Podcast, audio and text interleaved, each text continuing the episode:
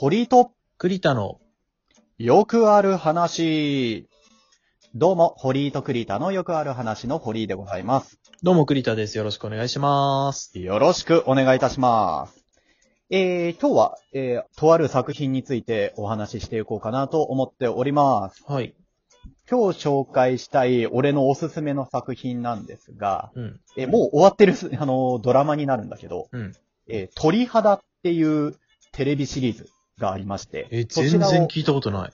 知らない？うん。鳥肌、えー夜更かしのあなたにゾクッとする話をっていう、えフジテレビで昔放送されてた、えーオムニバスドラマですね。あーえ、いつ頃やってたやつ？これがね、一番最初は2007年だね。すげえ前じゃん。すげえ前。うん。なんか再放送かなんかで見たのよ。あー、これそりゃ知らん。あ、再放送最近やってたの？再放送、いや、最近じゃないんだけれども、あの、ずっと前から好きな作品で。ちょっとこれね、おすすめしたいと思って、えーお話ししていきたいなと思っておりまして、はいはあのね、いわゆる、あの、フジテレビがメインで、あの、本当世にも奇妙な、と、親戚と思って、うん。世にもまあなんか聞奇妙いた感じ、ちょっとそういう感じなのかなとは思ったけど。そそうそうそうそう。世にも奇妙な感じの系系統なんだけれども、よりホラーテイストを増して、あの、本当に怖いっていう、本当に怖いって震え上がるって思うほどの作品を、あの、連続して、もう毎回毎回面白いみたいな感じのやつ。つなのよ、これ。それはお化けとかが出るってこと？いや、これがね、鳥肌、このテレビシリーズの、あの、5箇条があるのよ。ほうほうほう。あ、いそういうそう五箇条とか好き？あそう。まず一つは、あの、さっきも出たけど、幽霊は出ません。出ない。ああ、なるほど、ね。幽霊は出ませんうんえー幽霊による恐怖っていうわけではなく、人間が持つ狂気とか、うんあ、狂ってるっていう怖さがメインになってます。うんで、五箇条のもう一つ、えー超常現象は起きない。まあまあまあ、えー幽霊と似たような感じのね。幽霊とはそう似たところではあるんだけども、科学で説明できない現象は発生しません。ああ、なるほど、なるほど。もう、あのー想像しやすいの。あ、これはあり得るなと思いやすいとうん。いうところと。で、あともう一つ、えー音楽で恐怖を煽らない。ああ、なるほど、なるほど。これがね、基本的にね、BGM ないです、このドラマ。あのね、無そう音でなんだ。それが逆に怖いね。めちゃめちゃ怖いよ。うん。あのね、BGM、あの、逆にね、一時的に無音になることはあるの。一切音がないシーンとした状態の、あの、間みたいなところうん、が、あの、演出で入るところはあるけれども、基本的に音楽は一切ない。へえ。なんか海外のさ、ホラーとかだと、バーンって音がしてびっくりみたいなのあるけど、日本のってあんまないんだよね。そうそうそう。日本はもうヒュードロドロじゃないけども、うん、静かな怖さのもう極致だよね。もう BGM なしでっていうところだから。そう。で、もう一つ、過度な演出はしないっていう。あの、その、だから、SE もないのよ。だから、言ってみたら。うん、バーンとかないのよ。うん。あの、鏡で見てて振り返ったらいるみたいな演出でもないのよ。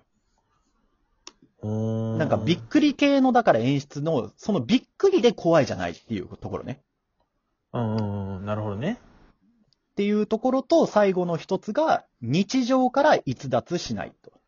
ほう。要は SF ものとかパラレルものではなくて、うん。もう本当に会社員で、駅で、みたいな。まあ、誰にでも起こり得るってことね。そうそう、誰にでも起こりうるっていう、あの、ところを扱ってるからこそ本当に怖くなるというところがありまして、えー、これがね、えー、ストーリーのその怖さもいいんだけれども、一番いいのはね、俺このサブタイトルが好きなのよ。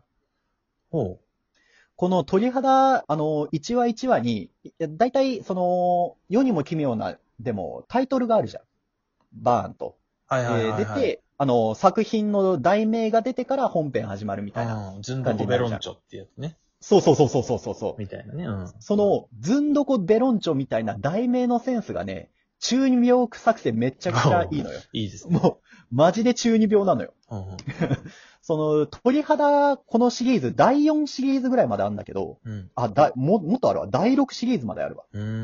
第6まであるんだけども、もうすべてがすべて 中二病臭くて、もう、第、第1話がね、えー気づいた時が恐怖の始まりっていうタイトル。うん。それは繋がってんの ?2 話と。や、あの、1話、2話と、その、オムニバスだから、それぞれのつながりはない。一話完結なのね。1話完結。うん。で1話完結なんだけど、あの、世にも奇妙なでも、タモリさんがやってるように、なんか、ストーリーテラーみたいなのがちょっと挟まるのよ、間に。うーん。なんかその、サイドストーリーみたいなのを一人の役者さんが演じてて、まあ、そこもちょっと、そこだけは繋がってるっていう感じ。っうんうんうん。なるほど。ていう、その、構成になっているんだけれども、うんうん。うん、本当にね、タイトルだけでも聞いてほしい。もう、中二病臭くてかっこいいから。もう、なんだろうね。愛、もしくは憎悪に関する記録とか。全然なんかこの内容が想像つかないよね。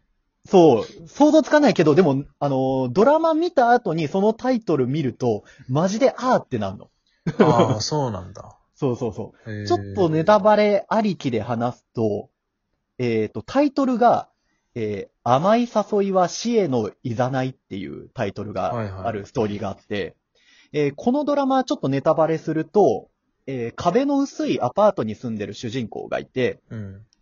で、主人公帰ってきたら、あの、隣に住むカップルがね、えーいやらしい騒音を えー出すわけですよ。あの、喘ぎ声が聞こえてくるわけですよまあなんか。よく聞くよね、そういうのはね。そうそうそう。うん。ああ、あの、うるせえなと思ってたけど、ああ、あいつらやってんのかって思って、で、その男は、あの、寂しいやつだったから、うんあの、壁にね、あの、耳を当てて、その、聞くわけですよ、隣の人の。はいはい。まあまあ、聞こえてたらまあ、それはやると思う、みんな。そうそう、聞いちゃうの。うんで、聞いちゃってたら、あの、目の前にね、ドリルが出てくるわけですよ。